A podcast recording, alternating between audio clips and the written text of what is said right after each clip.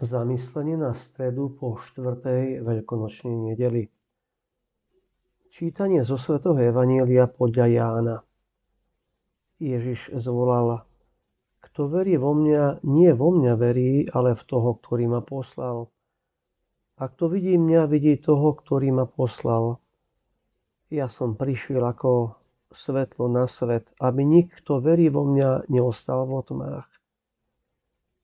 Ak niekto počúva moje slova a nezachováva ich, ja ho nesúdim, lebo som neprišiel svet súdiť, ale svet spasiť.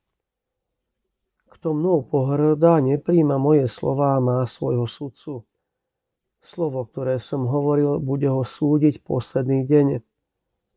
Lebo ja som nehovoril sám zo seba, ale Otec, ktorý ma poslal, ten mi prikázal, čo mám povedať a čo mám hovoriť a viem, že jeho príkaz je väčší život.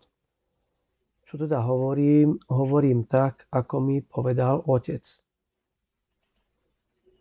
Evangelium začína vetou, že Ježiš zvolal.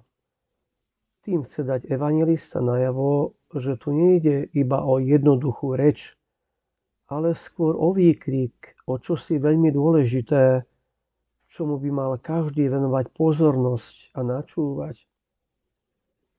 Ježiš hovorí o hlbokej jednote s Otcom. Kto verí vo mňa, nie vo mňa verí, ale v toho, ktorý ma poslal. A kto vidí mňa, vidí toho, ktorý ma poslal. Lebo ja som nehovoril sám zo seba, ale Otec, ktorý ma poslal, ten mi prikázal, čo mám povedať a čo mám hovoriť.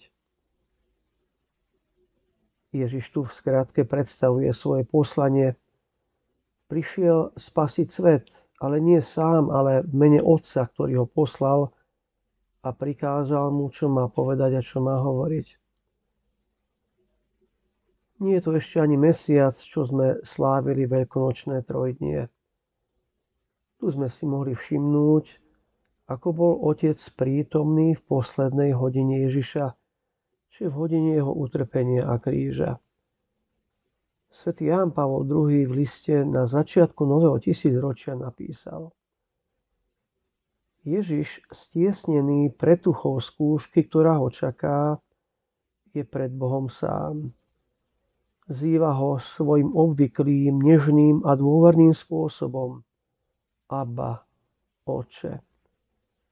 Prosí ho, aby vzal od neho, ak je to možné, kalich utrpenia. Nasledujúce hodiny, zvlášť na kríži, jasne ukazujú dôverný dialog syna s otcom. Oče, odpust im, lebo nevedia, čo robia. A oče, do tvojich rúk zverujem svojho ducha. Ježiš je dôverne spojený s Otcom a nechce nič iné, iba plniť jeho vôľu.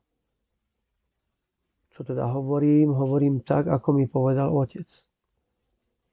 Príkazy jeho otca, ktoré aj on dodržiava, znamenajú väčší život. Všetko, čo Ježiš robil, bolo plnením Otcovej vôle. My sme povolaní nasledovať tú istú cestu, plniť vôľu nášho nebeského Otca. Môžem si položiť otázky. Vždy, keď sa modlím očenáš, modlím sa aj buď vôľa tvoja.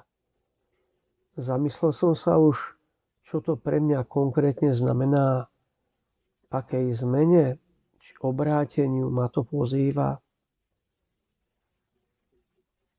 Ježiš prišiel na svet ako svetlo, aby nik, kto v Neho verí, nezostal vo tme.